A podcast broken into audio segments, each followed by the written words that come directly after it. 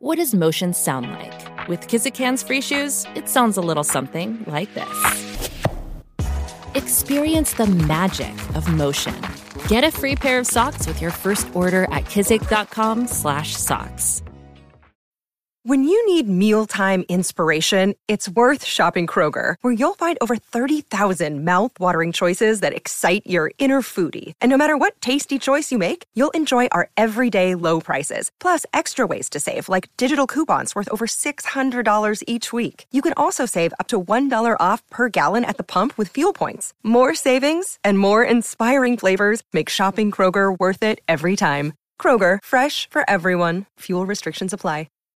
Hey everyone, it's Aisha. And before we get into this week's episode, we have a very exciting announcement to make. Actually, Veralyn's here with me too. Yeah, I was I, I resisted everything in me not to be like, yeah, yeah, yeah. I was I was trying to be good. anyway, we have a very exciting announcement for you all. We are doing our very first live show. Woo! Yes. so, for the first time ever, Slate will be bringing two live shows, yours truly, Represent, Yes. and Trumpcast to the Tribeca Film Festival. Our show is scheduled for Monday, April 24th at 6:45 p.m. at the SVA Theater in Manhattan, and Trumpcast will be taping on Tuesday, April 30th at 8:15 p.m. at the same location. We can't quite reveal just yet what we'll have in store for you, but it'll be good, and you should be on the lookout on Facebook and Twitter for announcements. Yes, yes, yes, yes. Slate Plus members, you'll receive a discount starting at 25% off for your tickets to these shows and select festival screenings and events. Though the discount code does not apply to general screening matinees, the Beacon Theater, or Radio City Music Hall events, just FYI. For more information and tickets, visit slate.com slash live. We'll also, of course, link to it on our show page, and we better see y'all there if you're in New York. The following podcast contains explicit language. If man realizes technology is within reach, he achieves it, like it's damn near instinctive. Look at us, for example. We're state of the art controlled metabolisms, computer enhanced brains, cybernetic bodies. Not long ago, this was science fiction. So what if we can't survive without regular high level maintenance? Who are we to complain? I suppose an occasional tune up is a small price to pay for all this. I'm afraid we've both signed our bodies and ghosts away to Section 9. What's up, y'all? I'm Aisha Harris, and this is Represent. Welcome back. You just heard a scene from the 1995 anime hit Ghost in the Shell, which has now been remade into a live action flick starring Scarlett Johansson that Paramount, DreamWorks, and all the other involved parties undoubtedly hope will also be a hit. We'll see about that. We'll be talking about the new version and the controversy surrounding Johansson's casting, as well as other recent debates centering around Asian representation on screen in recent Hollywood fare, including Netflix's latest Marvel release, Iron Fist. Now, I was lucky enough to nab MTV News' Inkoo Kang and making his return, the lovely Alex Jung from Vulture. But first, we're bringing you a new installment of Recognize with Veralyn Williams, my wonderful producer. How you doing? Hey, I'm good. so, just to remind listeners, recognize is when we take just a few quick minutes to break down a character or show that we feel really deserves to be talked about and discussed. Deserves, or maybe even surprisingly, pleasantly surprised. Yeah, something that's pleasantly surprising. And we, you know, we can't talk about everything on the show mm-hmm. at as much as we'd like and in as much depth as we like. But this is just a little, you know, teaser to get people, you know, interested in some like things that they m- might be fly- flying under the radar. So for you, your recognized this week, Marilyn, is Big Little Lies. okay. So I've I've heard a little bit about the show. Um, I haven't watched it yet, so you're gonna be informing me as well as those who haven't seen it yet. Awesome. Oh my gosh, so much pressure. All right, go in five minutes. Okay. Oh my God. All right. So, Big Little Lies is a book turned into a television show. It stars Reese Witherspoon, Nicole Kidman, and Shailene Woodley. And I know you're thinking, Veralyn, you just named three white women. I hear you. There's I hear nothing you. wrong with that. There's nothing wrong with that, especially since okay. So the reason I ended up binging all of the episodes um, on Sunday is because my book club read the book, and so me and my girlfriend were like, okay, let's go ahead and watch the the TV show. And I was so Nicole Kidman. We need to just go ahead and give her an Emmy for this role. Wait, wait. Can you explain what's happening in the show? Okay, so it is a it's a it's a it's a show centered around moms. In the book, it's about moms in Australia, and in the TV show, it's about moms in Monterey, California, and um, the, all of these women have children in this like very elite public school, and it's all all of them are very petty. It's like the best kind of like This is you know like desperate. It sounds like Desperate Housewives. it's like Desperate Housewives meets Love and Hip Hop. Like it's just like so really just Real Housewives of Monterey, California. there we go. Okay. Yes, yes, yes, exactly. And um, like I said, the community is very white, right? Um, but every opportunity they had to have a person of color, they did. So like it centers around this mystery, this like murder that you you learn very early on. Is I think in the first episode, there's just like this somebody is dead. The detective is black. Both the detectives are black. The principal is is a black man. Another thing that happens is that there's an investigation where they're like interviewing people and asking them about the murder. And so like random people that they're talking to from the school and community are people of color. Um, Zoe Kravitz Yeah. Plays oh my god I, I mean first of all talk about her genes right she's just I comes from all the beautifulness I know. that that is Lenny Kravitz and what's her mom from Denise Lisa Bonet. Lisa Bonet I'm like Come Denise. I know I know I know she's so, she's she'll always be Denise, but still. um, she plays Bonnie, who is one of the um, one of the wives, and in the TV show, she actually gets more of a role than she did in the book, right? And so again, like this is somebody in the book that was kind of like an off character. You get the sense that she's white because all the characters are white, but they made the choice to make her a woman of color because why the fuck not? Amen. See how easy it is. It's so easy. It's so easy. Um, but you know, even though all that representation is great, I really do want to give a shout out to Nicole Kidman's performance. She, I don't think it's a spoiler to say that she plays a domestic violence victim, and anyone that has ever come in contact with someone that's been abused or has been abused themselves or like i don't know like there's something about the way like there's a scene where she's talking to a therapist and just the way she plays that out i was like i felt it like it stayed with me. Um it's still with me. Um it's very powerful highly recommend it. And not only for her character but also to see some people of color Yeah. in a very white plot So, despite my hesitations to watch it, which were mainly that I've heard mixed things about it, and also the fact that it just sounded like Desperate Housewives on HBO, I should watch it. I well, we we already established that me and you have very different tastes. We do. television. Eh, we do, but I do love all like I love Reese Witherspoon. I love Okay, Zoe Kravitz, yes. and I enjoy Nicole Kidman. yeah, yeah, often, yeah. so- And and Reese Witherspoon's character Madeline is very consistent. She's my favorite character actually because she's super consistent. She's bitchy, she's petty, and I love it. all right. So on this day, we recognize Big Little Lies as a show, Surprise! as a show that is doing surprisingly well at representing people of color and victims of domestic violence. yes, Awesome. Thanks, you're Veralyn. very welcome.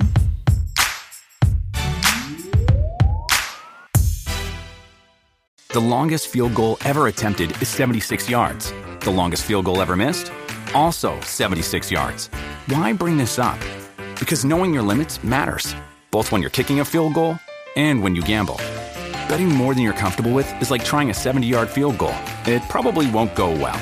So set a limit when you gamble and stick to it. Want more helpful tips like this? Go to keepitfunohio.com for games, quizzes, and lots of ways to keep your gambling from getting out of hand.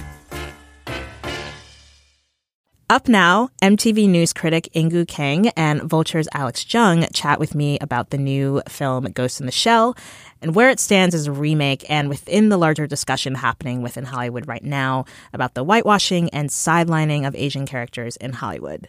Thank you for joining me today, Alex. It's great to have you on. Thank you. I'm always happy to be here. And hey, Inkoo, you are all the way in the Bay Area. I'm sure it's lovely out there. It is sunny California every day.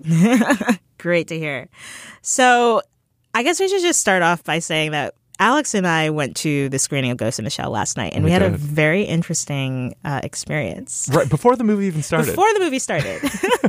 so we were in this packed movie theater. There's a bunch of people. It's like a mixture of both critics and, you know, just people who get a sneak peek um, who aren't within necessarily within the film industry um, or the media industry.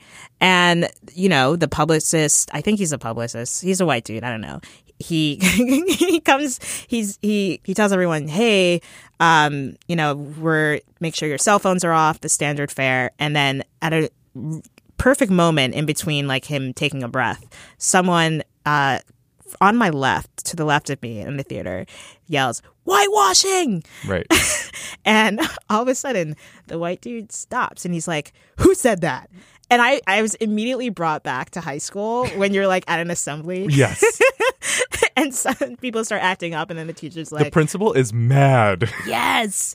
He's like, Who said that? And no one said anything. And he's like, I, I don't actually don't remember what happened. Did he go to them afterwards? No, he went to them immediately. So basically, what happened was he's like, you know, you're about to watch Ghost in the Shell. I was very close to what was ha- like. I was literally because there's a press section in the middle, Right. And then the side uh, sections were occupied by you know uh, normal, regular, the normals. I don't know what to call them. The lay people? I don't know. anyway. regular audience goers, Yes. right, who get to see the movie. And so, you know, there was a group of black kids, and one of them was the one who yelled out the whitewashing part. And I laughed because I was So like, I. that is so correct. and then the the uh, PR guy was like, "Who said that?" And then ran over to them Mm-hmm. right after he like introduced the movie, and the movie hasn't started yet, mind you. Ran over that to them and was like, "Who said that? Which one of you said that?"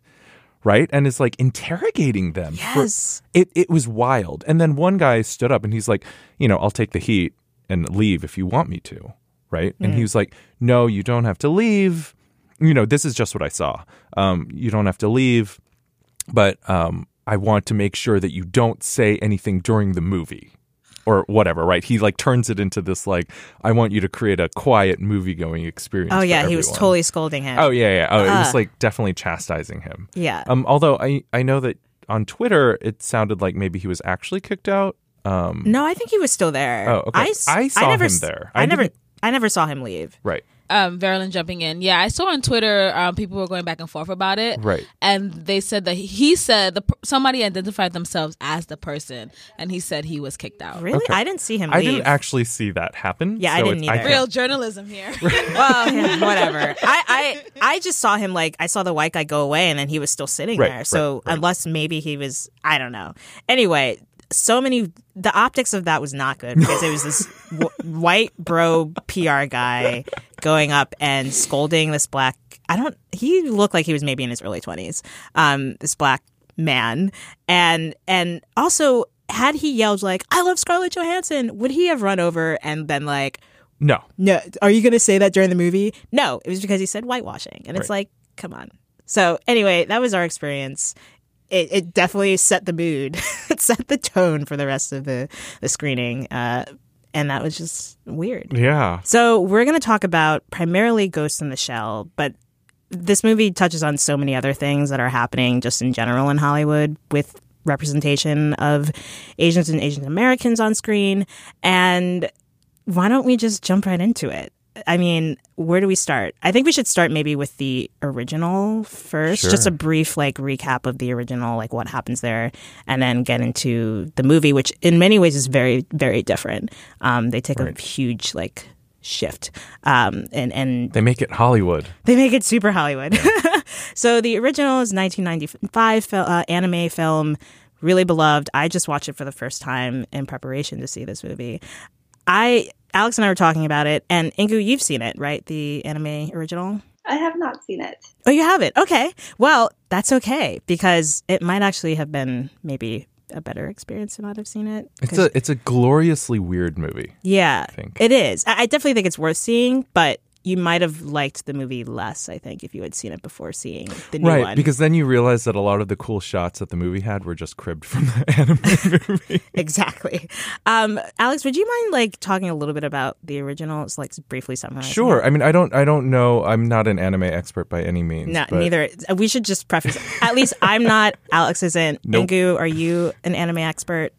I am the opposite of an anime expert. okay, so listeners, bear with us. We are not anime experts, but we do have an appreciation for these things, and we will do our best to um, address it from a non-anime like fan uh, perspective. Right. The original Ghost in the Shell is a manga that was written in the 80s and then, or started in the 80s, and then it was adapted for film, as you said, in the 90s. I think what I like about it is that it's very wonderfully opaque in so many ways. Yeah. Um, there's this kind of like shadowy uh, multinational corporation. There's this idea that um, uh, that we're in a future that is uh, has no nations or boundaries, and there are these cybernetic robots that are like part human, part cyborg that are weapons of you know that are agents and weapons in a fight and it, it's kind of actually sometimes unclear what the stakes are i think Yeah. um, or what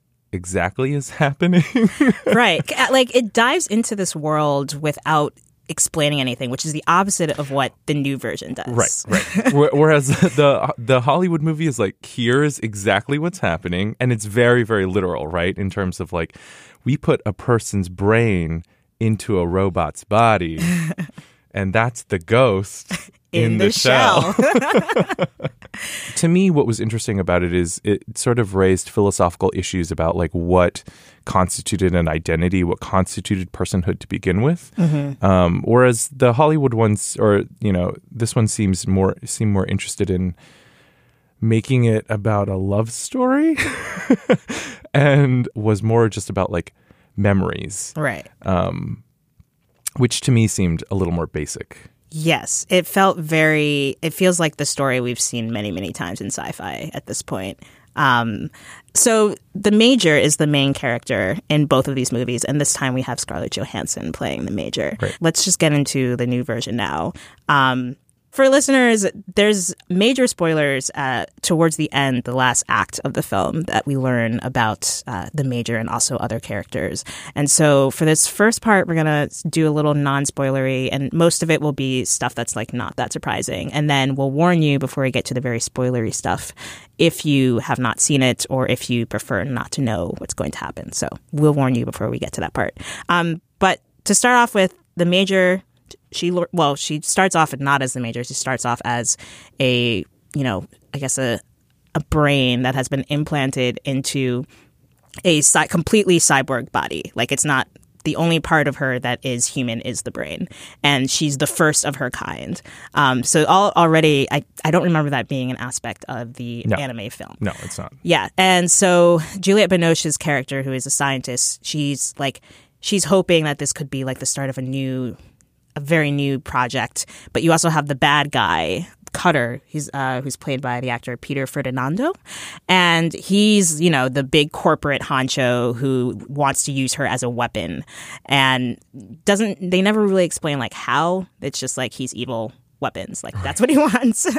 uh, and it's all about Scarlett or all about the major trying to, you know, take down someone named Kuze, who's played by Michael Pitt. And that's basically I guess the main gist of it. We don't like we'll get into the other parts, but can I just have like your your guys' thoughts on just taking aside setting aside all the controversy about Scarlett Johansson being cast and whitewashing. What are your thoughts? I'll start with you, Inkoo. I kept wondering why did they remake Blade Runner when Blade mm. Runner already exists and is a much more emotionally compelling movie besides you know like every single plot line is telegraphed 30 minutes beforehand Mhm.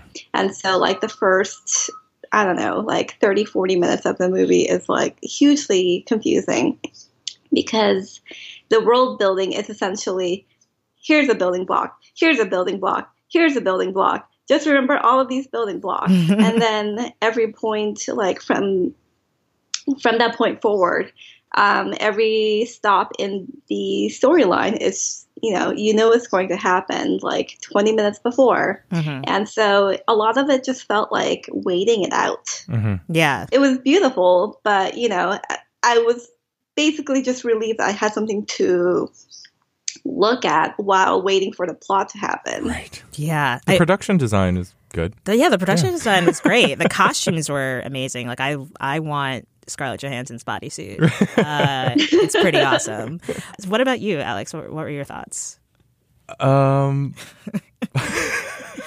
Also, Blade Runner is already being me- remade, so Right. like it's like we're gonna have like two Blade Runners in a span of like a year or two because the the new one's coming out soon. I think. uh, With, yeah. with Ryan Reynolds or not Ryan, Ryan Gosling, Gosling and Wrong Harrison Ryan. Ford. Yes. Yeah. Yeah. Um, I it's hard for me to. It's hard to appreciate the movie. I th- beyond I think pure just production value and design. Mm. Um, even even the and and the the thing is, it feels like a mashup of a lot of other things when you're watching it. Um, like uh, it's definitely Blade Runner. It um. It also reminded me just of the Bourne Identity. Yeah. where I was just like, oh, they're just really going with that as like the main crux of the identity story. Can I uh, sort of jump in Yeah. and say that because the plot was so boring, I kept thinking about every other thing that this reminded me of. And so, like, that is basically what kept me busy throughout the movie. So, not only Blade Runner, which is sort of like the most uh, obvious reference point, but also Westworld. Oh yeah, Oh yeah. Also, yeah. kind of lost in translation because who would have guessed that Scarlett Johansson would be like the standard bearer for like Tokyo as dystopia? right. You know, it was just sort of like. I guess I will sit here and like because this movie is so derivative, think about like every single thing it's derivative of. Right. They were in Tokyo, right? Or like in Japan. So here's the thing. In my, this is where my limited nom- knowledge of anime comes in. But when I was reading up on the animated version of Ghost in the Shell, the director Mamoru Oshii, I, th- I think Yeah, I pronounced Oshii. Oshii. He for the original film, he re- reportedly based he he, he based the the city on Hong uh, on uh, Hong Kong actually. Oh, okay. Um, so that it had Chinese influences, but I think in both versions it's supposed to be this rant like it's not a distinct place, but that clearly looks kind of like an Asian world, Right. futuristic Right. world. Um, so which speaks to the movie's sensibility, which is like to me, you know, like it what it does is it wants to have like it wants to have the non-specificity of being for instance in Tokyo, but it wants to have all of the accoutrement of like orientalism basically Right. surrounding it. So they have like geishas, they have, you know, like giant uh, signs written in Japanese. They have the kind of like congestion that you that you associate with cities like Hong Kong or Tokyo or Seoul. And you know, like they they sort of like want to take all of the things that people associate with Asia or specifically in some ways Japan without actually um, being specific about the narrative in any way. Right. Uh, the other thing that that struck me is how just like Scarlett Johansson notwithstanding, like the cast around her and the people within the city are very very international. You've you've got, you know, Brits, you have black Brits, you have like African like one African I don't know, ambassador or something who's supposed to stand in for leader of Africa or something. They decided to make one, pick one. Right. And so he stood in for all of Africa. And then you also have like some, you know, people who you can't really tell what they are, but they're clearly people of color. You have lots of different Asian actors. So it was this weird like hodgepodge of people. So it felt like New York, but in like Tokyo or Hong Kong. Um, Actually, I would push back against that a little bit because I don't think it, it even felt like New York. It felt like every single Hollywood dystopia, especially sort of like every single Hollywood YA dystopia, which is basically predicated on everything being awful, but there's no racism anymore. And so you have this kind of racial utopia, except it's always centered still on a white protagonist. Mm-hmm. Right. I, I, by New York, I meant in terms of just diversity. Um, right. Just in terms of it being like there, it's very international. Lots of different ethnicities there. Um, but yes, I agree with you on that. The fact that it's clearly like every other dystopia you've ever seen in every movie. And something that like also really struck me is that you know so much of this movie is about how you have sort of a meat sack and then like your soul, right? And it's amazing to what extent that this movie has done that to Japanese culture, which is to sort of like wear Right. the costume of Japanese culture, and then to sort of get rid of every single like weird uh, tension essentially within Japanese culture itself about race and ethnicity, and to essentially like supplant American neuroses and American compensations about race onto this fake Tokyo. Right. Um, I mean, I guess that's a good occasion to sort of dive into the controversy around this Right. this uh, this movie because even before Scarlett Johansson was cast, actually, I think at one point there was another white actress who was being talked about for the role. I think it was Margot. Uh, not Margot Chan- Robbie? Yeah, Margot Robbie. I was going to say Margo Channing. Not I all, thought you were not going all with about Margot Eve. Martindale. which case, I would have been okay with that. Um, but Margot Robbie, I think there were talks of her being in the uh, the film before Scarlett Johansson, and then when she got cast, obviously people were like, "What? Why?" um, and she has not, like many people, um, white actors recently, she has not done herself any favors um, in responding to it in public. Earlier this or earlier this week, she was on Good Morning America, and she was asked about, you know, asked about it, and she basically said she called it her character "quote unquote" identity identityless, um, wh- which is why it was okay for her to be cast. And she says, "I think this character is living a very u- unique experience." That in that she has a human brain and an entirely machinate body. I think that's how you pronounce it. Um, I would never attempt to play a person of a different race, obviously. Hopefully, any question that comes up of my casting will be answered by audiences when they see the film. So, there are a couple of things going on with that. Mm-hmm. the idea that she is identityless, in some ways, to me, it, it, it kind of goes with this notion that whiteness is like a blank slate that you can project anything onto. Like Right. it's everything and nothing at the same time. And which gives white people carte blanche to just like play all these different roles that they, you know, maybe shouldn't be playing. Right.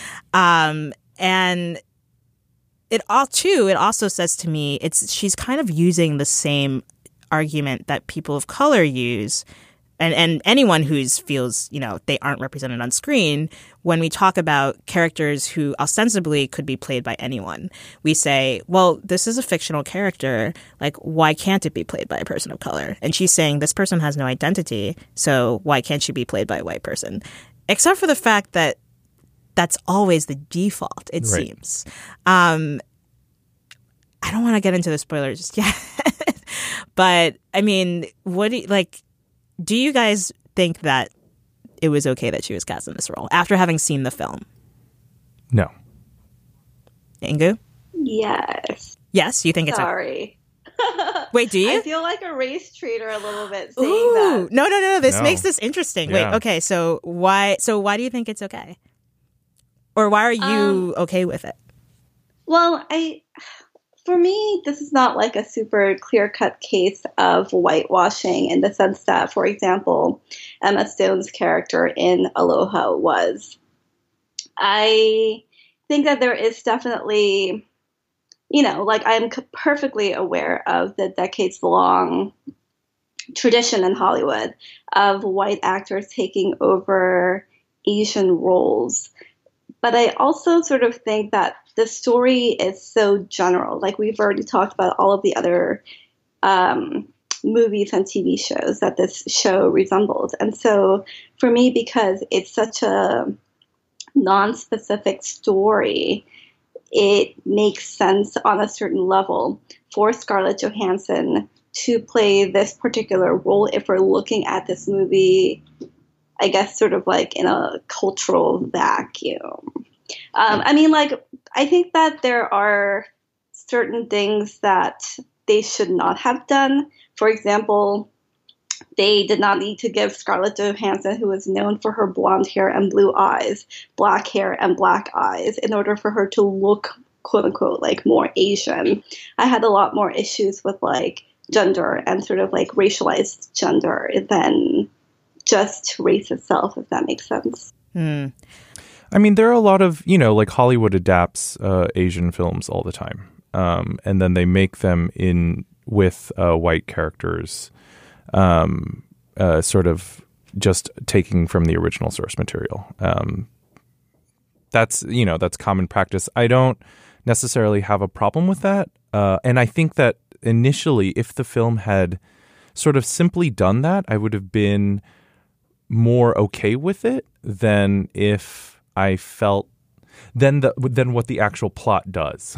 well, okay, I we can't skate around this anymore. I think we should just get into spoilers. So if you're listening and you don't want to know, this is where the so this is where the for listeners, this is where the original film where this film diverges pretty strongly from the original film. And so if you've seen the original, this will still be a spoiler if you're not aware. Um, so let's just get into that. So right. what- so yeah. so Scarlett's uh you know her body. She thinks she's one person, and she says her name is Major something. I don't remember Caitlin or something like that. yeah.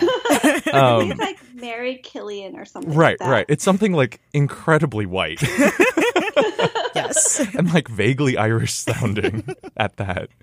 Um, and then she realizes, like, when she stops taking the drugs that suppress her like memories, she realizes that she was actually a Japanese runaway named Motoko Kusanagi, who, not incidentally, is the name of the original Right. major from the manga and the anime.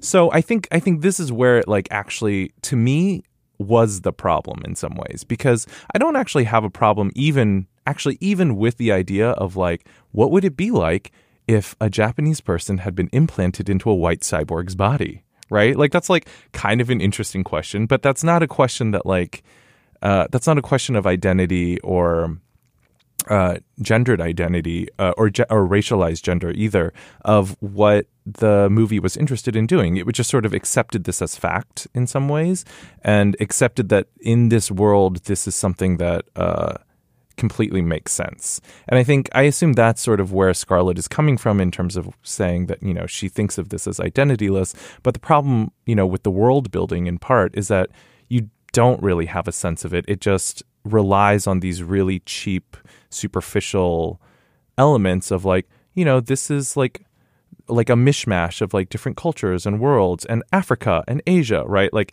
Yeah. coming together w- with white protagonists, right? Like that's sort of uh, the world that you've created in which that that seems to be enough of an excuse to then like have her basically be a Japanese runaway who does not speak Japanese. And her Japanese mom, who she meets later, only speaks to her in English. Right. So that that that also was weird to me because so her her boss at the um her her boss who we mentioned earlier, the chief uh, Ar- Aramaki is his character name.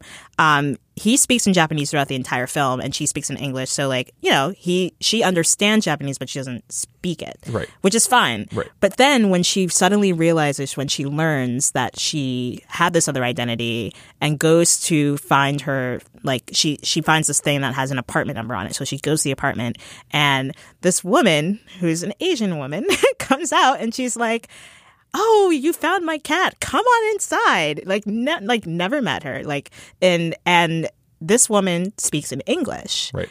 like which I thought was we- weird. Like it was a weird continuity thing, and it turns out obviously she's her mother. Right. Um, and I mean, for me, the the way my my problem with that, the way this it turns out she was an Asian woman in her other life, Scarlett Johansson, is that it felt like I could see the wheels turning in some writer or executive's head, where it's like, we know we're going to be accused of whitewashing. Like, this is happening right now. So maybe we can make this a little bit better by, you know, having her actually have been a Japanese woman. but so so that she's somehow representing a Japanese character. Like the Japanese woman is still exists within the story. It's just that now Scarlett Johansson, who is way more of a bankable star than any Japanese char- like Japanese actress or Asian actress we can think of, uh, will will play the the lead character. And Well, yeah, Can we back up a little bit though? Because like one thing that I almost liked in this movie is the fact that she has these two moms essentially, right? She has her real mom who uh, gave birth to uh, I guess like the person that like whose brain she's from, the Motoko, and then she has, and then Major Scarlett Johansson's character also has a kind of like Dr. Frankenstein mom, Right. played by Juliette Binoche, hmm and like again, I I thought it was also interesting that like when we find out about the lover, he's also a Japanese man named Hideo who is put into a white person's body. hmm And so I feel like if I were in a generous mood, I would say, well, I mean, like, of course, these white scientists are going to use white, they're going to have like white babies, quote unquote.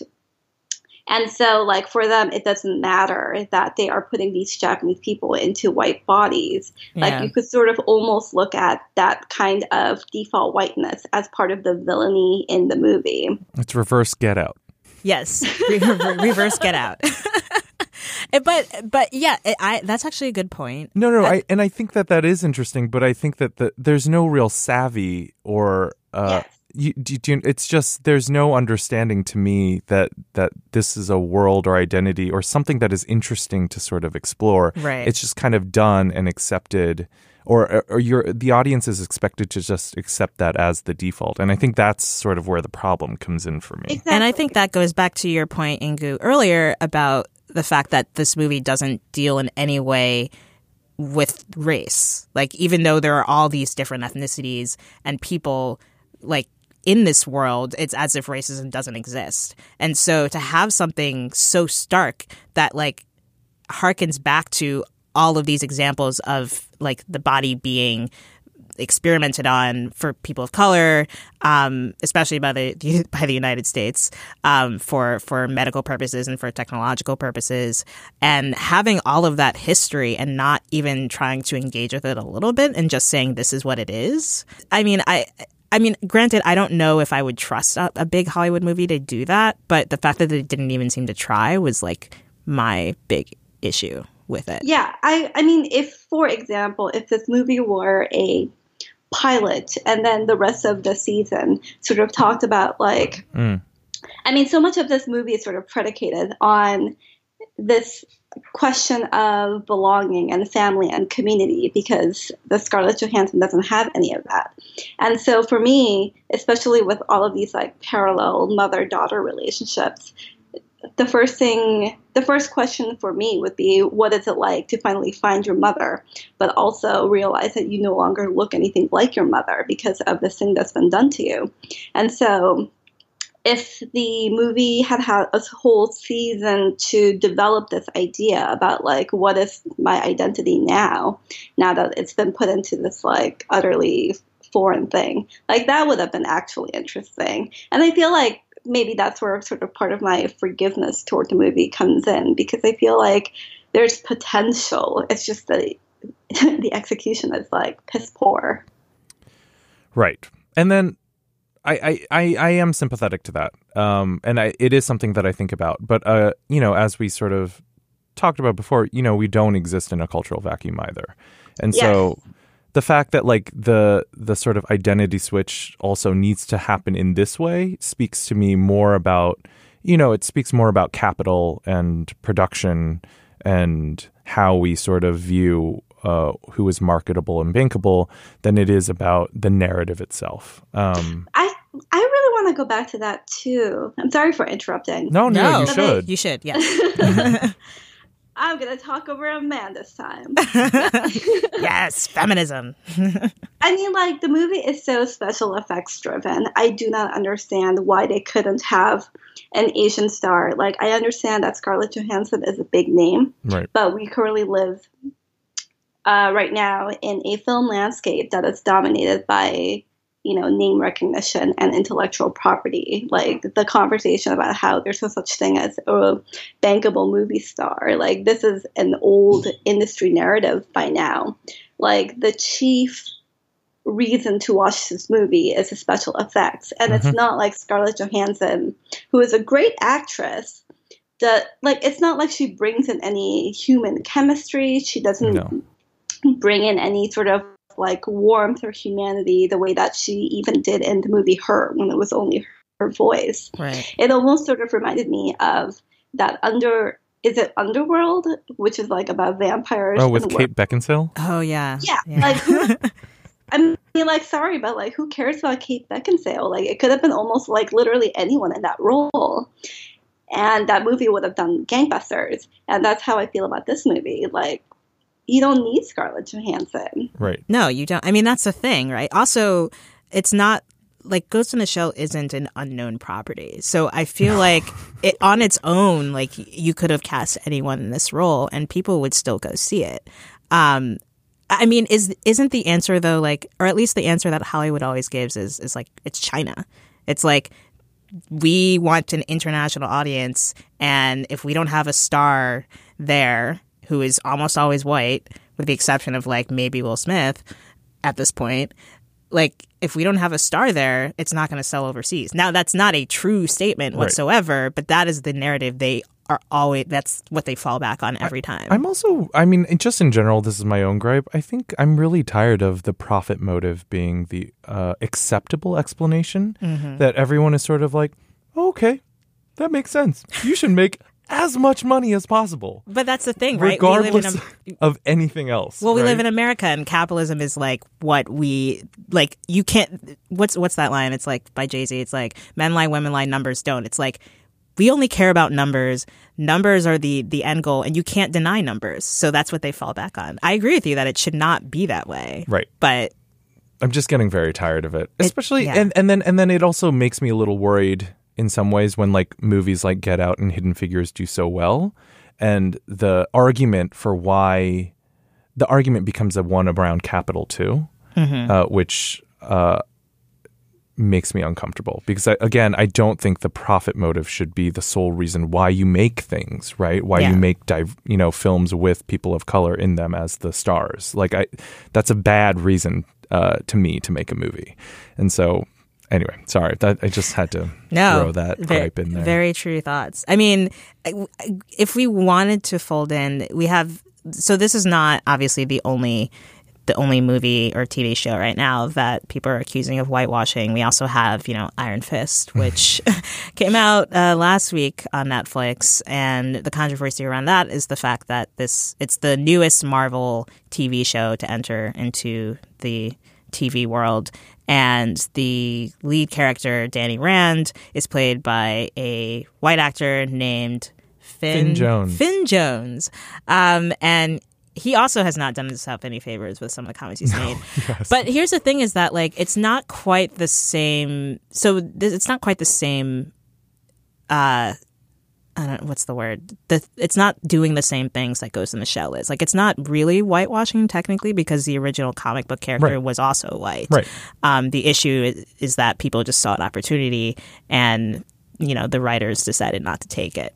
right And I mean, why like that also couldn't be ca- like I mean, I don't think I haven't seen Iron Fist, but it doesn't seem to me completely innocent. It's of so racial bad, Inkoo. Stereotyping. it's so bad don't watch it. I wa- I watched the first two episodes and I was bored out of my mind. it's so bad yeah, It's just don't. still essentially about like a white guy who goes to Asia to do to learn ninja, and then ends up being like the best ninja, right? Like, yep that's oh no you've a- seen it before even though you haven't seen it That's how I feel about everything Marvel. Yeah. So. Yeah.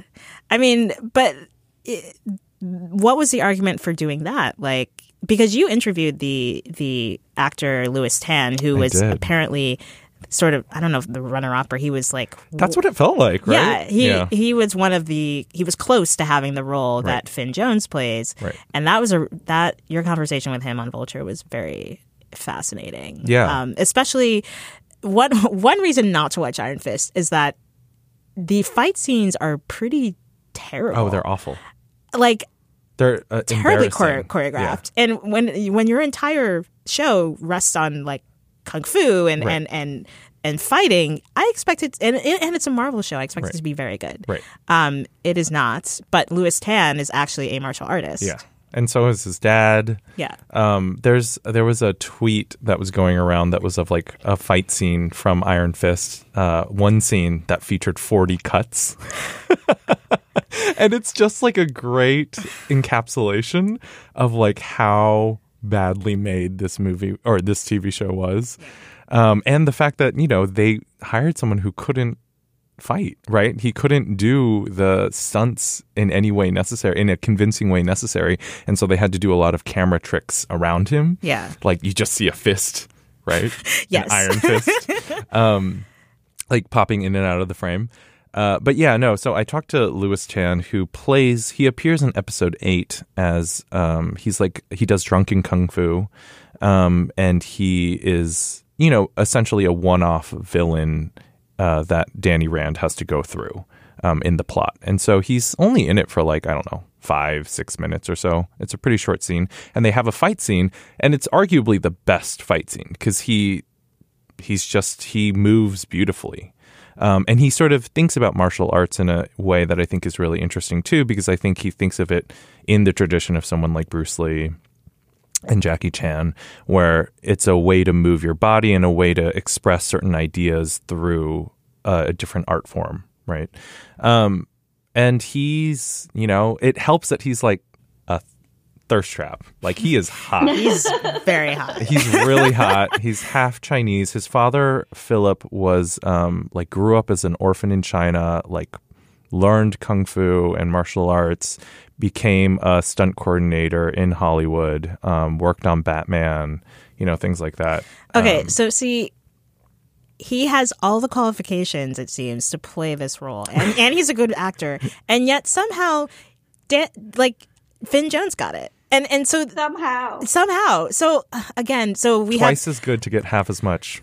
So with all of these different projects, we the issues that we're talking about keep changing, and I think that's something that we have to keep in mind. Um, with Aloha, for example, it's a, literally about like a white actress playing a half Asian, half Hawaiian person. Um, with Ghost in the Shell, it's about the American appropriation or reappropriation of a Japanese property with Iron Fist. It's a very different thing with the rehashing of a really old, really racist trope. And I think it's important to keep in mind when we're talking about all of these issues that it's not just one issue that we have to contend with. It's all of these like weird little variations that we have to think about like how much does this matter when we're looking at a project. Yeah, there are a variety of ways Asian Americans get screwed over in Hollywood. yeah, no shortage, no shortage of ways. So now we'll move into our plus or delta segment. Uh, I think after sort of uh, checking in with both of you, it seems like this movie is our delta for this week. I think we can all say that. Sure, I'm okay with that. Works for me. awesome. So that's our delta. So let's go to happier things and go with our pluses. Uh, Inkoo, would you like to go first? Sure. Last week, um, I don't know how many people really out there watch a NBC, NBC sitcom called Superstore. I love it. Okay, good. Yay, one person, one other person. I haven't caught up with it yet, but I will. It's essentially a show that takes place in a sort of Walmart like store and looks, it's sort of like if The Office took place in a Walmart. Um, but it's a little bit more diverse than The Office. And there's a character that I had really liked from the beginning named Mateo. I love Who, played by Nico Santos, who we learn in season one is an undocumented worker. And so he uses a fake social security card. And the reason why I've always liked this character is that he is not just an undocumented worker who gets sort of like a very special episode, but he's kind of this like petty, mean guy who, you know, basically argues that undocumented workers are not are not always angels. Sometimes they're like that really like passive aggressive coworker that you can't stand to be around. They're just people. Mm-hmm. And so, w- one thing that Superstore did last week was have an episode about him revisiting his immigration status, which I thought, you know, in the Trump era was sort of much more relevant. And he, his character, in addition to being undocumented, is gay and has a relationship with sort of like the district manager of the fake store in the show. And essentially, because of that relationship, he had to transfer out of that manager's um, area. And because he can't tell his boss slash boyfriend that he's undocumented, he sort of has to try to figure out like, how do I negotiate my situation where I can keep my relationship and keep my job. And it was probably like the most layered, three dimensional depiction of being an undocumented worker that I have seen. Mm-hmm. And so I really want to give a shout out to that episode. Awesome. That's a great, great plus. It is great. Mm. Um, especially because I love that show and I love Mateo so much. uh, my plus is just something small uh, that is maybe uh, has spe- has a specific place in my heart. But um, I was talking to Joe Morton, who plays Eli Pope. Yeah, I love him. I love him. Ah. Um, so you're not gonna just say that you were talking to him as if like it's not a big so we were texting, just chilling. Um, I was I was talking uh, I was interviewing uh, Joe Morton, uh, who plays Eli Pope on Scandal uh, for Vulture, because um, he had a big episode. And one of the things that I wanted to talk, just talk to him about was Brother from Another Planet. Yes, such a good movie. Such a good movie. Everyone should check it out. It's amazing. Yeah. It's a John Sayles film from the 80s, um, Afrofuturist. Uh, he plays a mute character, mm. and it's brilliant. Yeah, uh, he's just brilliant in it. Um, and the interview is great. He, I love Joe Morton. Um, I think he's really honest about his experiences in Hollywood, um, and he's gotten a lot of really raw deals. Anyway, one of the things that he did mention, though, when I brought up Brother from, from Another Planet, is that it's being developed uh, for television uh, by John Sayles, ah. and that John Sayles wants him to be in it in some fashion. Um, and you know, it's a great movie, especially to think about right now, is and what you're talking about with undocumented immigrants too, because in a lot of ways it's a it's a you watch it now and you'll think about ICE officials trying to catch um, immigrants. You know, like it, it, sort of calls to mind um, a lot of what's happening right now um, in this regime. Yeah. Um, and to have Joe Morton in a role like that, I think would be so fun. Um, and I, you know, I like the idea of sci-fi exploring the possibilities uh, around race and belonging and immigration and all of these things that um, can happen but are often not explored. Yeah, like so. in Ghost in the Shell. Exactly. yeah. so you know that that was just like a little plus, ah, like a little plus of I like love, a possible de- TV development. That I, I love that little plus. That's yeah. a great little plus. Um, my plus is also little as well, or you know, it's not a huge thing, but I'm very excited that Grace and Frankie season three has dropped. Um, I love this show. Wait, I didn't know this about you. I love Grace and Frankie. It is at season three. It's on Netflix. It stars Jane Fonda and Lily Tomlin, who I, I adore both of them. Uh-huh. And I just love.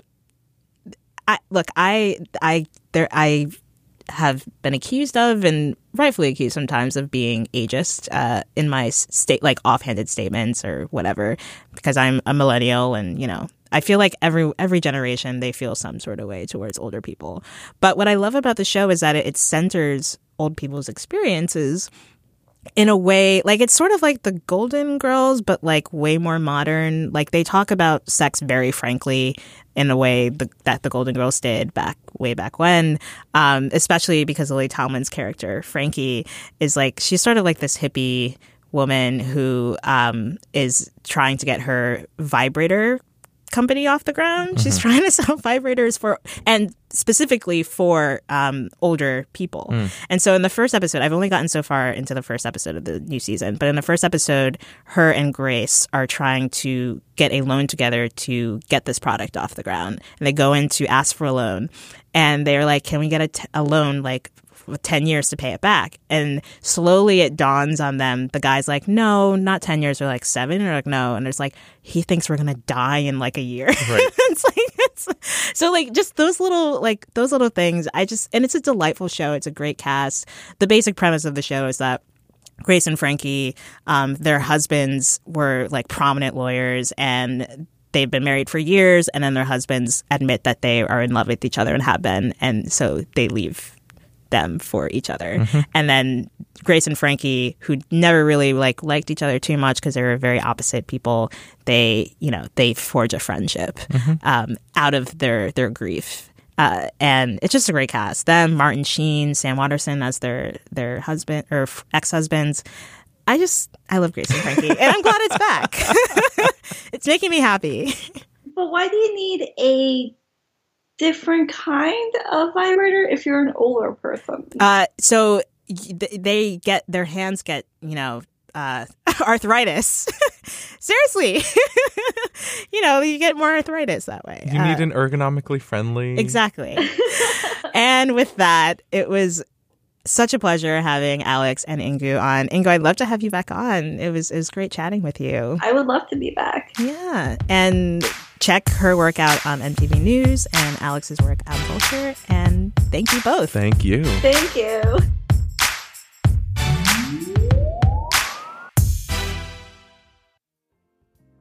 And that is all.